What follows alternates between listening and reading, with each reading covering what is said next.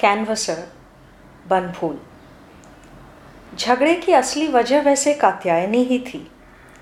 जब कात्यायनी के शब्दों की चिंगारियाँ भैरव के हृदय बारूद पर गिरकर अंतर क्रांति कर रही थीं, अगर उसी समय कैनवसर हीरालाल के साथ भैरव की भेंट न हुई होती तो ये वाक़ नहीं होता। कात्यायनी की लंबे अरसे से इच्छा थी कि वो एक महँगी शौकीन साड़ी खरीदे। बेरोजगार भैरव अर्थाभाव के कारण ये शौक पूरा नहीं कर पाया था। लेकिन पत्नी को वो ये कहकर समझाता कि उसे ये सब शौकीन चोंचले ही सख्त नापसंद हैं और ऐसी विलास लालसाओं के कारण ही देश का सर्वनाश हो रहा है। तो यूँ, कात्यायनी पतिव्रता होते हुए भी ऐसे बहानों को मानने वाली नहीं थी। वो कहती, जमाई लेते वक्त जिसके जबड़ों में दर्द हो जाए, वो कंधे पर बंदूक क्यों उठाए? जब एक पैसे की औकात ना हो तो ब्याह करना ही क्यों? इतने दारुण शब्द। उत्तेजित भैरव सिर पर थोड़ा सा तेल लगाकर तेज़ी से बाहर निकल पड़ा। दोपहर की धूप में चारों दिशाएँ जल रही थीं। बाहर निकलते ही उसे सामने नीम का पेड़ दिखाई दिया। सुबह से उसने दांतुन तक नहीं किया। भैरव ने नीम की एक डाल खींचकर उसमें से एक दांतुन तोड़ा। मंजन ले लो, बढ़िया दंत मंजन।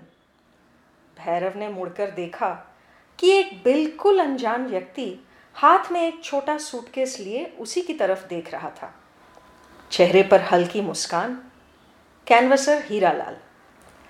कैनवसर हीरालाल को इस देहाती इलाके में नहीं आना था। उसे शहर जाना था। वो जा भी रहा था। लेकिन ट्रेन में आँख लग जाने के कारण बेचारा ओवर कैरिड होकर इस गाँव में आ पहुँचा था। शाम से पहले वापसी ट्रेन नहीं है। थोड़ा सा बिज़नेस हो जाएगा, यही उम्मीद लिए बेचारा दोपहर की धूप में चारों ओर चक्कर लगा रहा था।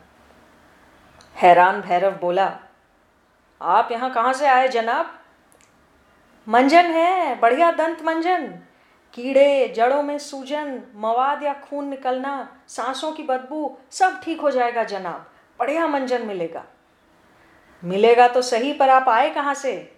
यहाँ गाँव में हम सब चैन से हैं। आप जैसे लोग आने लगे तो इस्तेमाल करके देखिए। बढ़िया मंजन है।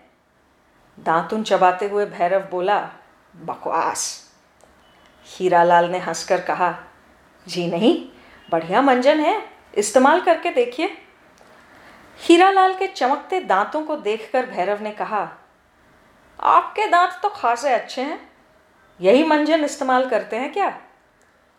थोड़ा और मुस्कुराकर हीरालाल ने कहा, जी हाँ। भैरव ने एक बार थूक लिया और फिर सामने के दांत दिखाकर उन पर नीम का दांतुन घिसने लगा। ज़ाहिर है कि यह दृश्य मनोरम नहीं था। मंजन दे दूँ एक डिब्बी? मुँह बनाते हुए भैरव ने कहा खिसकिए यहाँ से जनाब? आप जैसे लोग देश के दुश्मन हैं। दुनिया भर की शौकीन घटिया चीज़ें ला लाकर आप देश का सत्यानाश कर रहे हैं, समझे? ये कहकर वो निर्विकार भाव से दांतुन घिसने लगा। हीरा लाल अपने सुंदर दांत दिखाते हुए फिर एक बार मुस्कुराया। बोला, मैं कुछ समझा नहीं आपकी बात। देश में दंत रोगों की तो कोई कमी नहीं। अब अचानक उत्तेजित होते हुए भैरव ने कहा, उससे आपको मतलब? निकल जाइए आप इस गाँव से। ये मंजन वंजन का ढकोसला यहाँ नहीं चलेगा हीरा लाल कैनवसर भले हो, पर था तो हाड़ मास का इंसान ही। सो उसने कहा, क्या आप ही इस गाँव के मालिक हैं? तर्क संगत होते हुए भी इस उक्ति ने भैरव के आत्मसम्मान को चोट पहुंचाई। ये सच है कि भैरव बेरोजगार है। ये भी सच है कि वो पढ़ा लिखा नहीं है। पर यह भी तो सच है कि वो शारीरिक रूप से बलवान है। हालाँकि वो गाँव का मालिक नहीं है, फिर भी वो इसे तो गाँव से निकाल ही सकता है। यही वो ठग हैं जो देश के अदूरदर्शी युवक युवतियों को भड़का रहे हैं। यहाँ पेट भरने के लाले पड़े हैं, बड़े आए जनाब दंत मंजन बेचने। ज़ोर से थूकते हुए भैरव ने कहा, ये मैं कहता हूँ निकल जाइए आप इस गाँव से। गाँव से निकालने वाले आप कौन होते हैं जनाब? गरजते हुए भैरव ने कहा निकल जाइए। आप जैसे ढेरों मियाँ देखे हैं जनाब। ठीक इसी के बाद भैरव ने लपक कर हीरालाल के गाल पर एक ज़ोर का तमाचा जड़ दिया। भैरव का यह आचरण आश्चर्यजनक था। इसमें कोई संदेह नहीं। लेकिन उससे भी ज़्यादा आश्चर्यजनक एक और बात हो गई।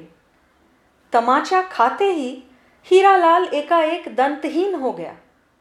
उसके बनाए हुए दांत फट से बाहर निकाल आए। स्तंभित भैरव को अपने घने काले मूछों की तरफ़ देखता हुआ पाकर हीरालाल ने कुछ मुस्काकर कहा, जी हाँ वो भी। बढ़िया डाई भी मैं रखता हूँ। लेंगे? क्यों मारपीट करते हैं जनाब? गरीब आदमी हूँ। यही करके बड़ी मुश्किलों से घर चल रहा है। बुढ़ापे में मेरा लायक बेटा गुजर गया। जब अचंभित निशब्द भैरव की मुँह में जबान लौट आई तो उसने कहा, ठीक है, दीजिए एक डिब्बी मंजन।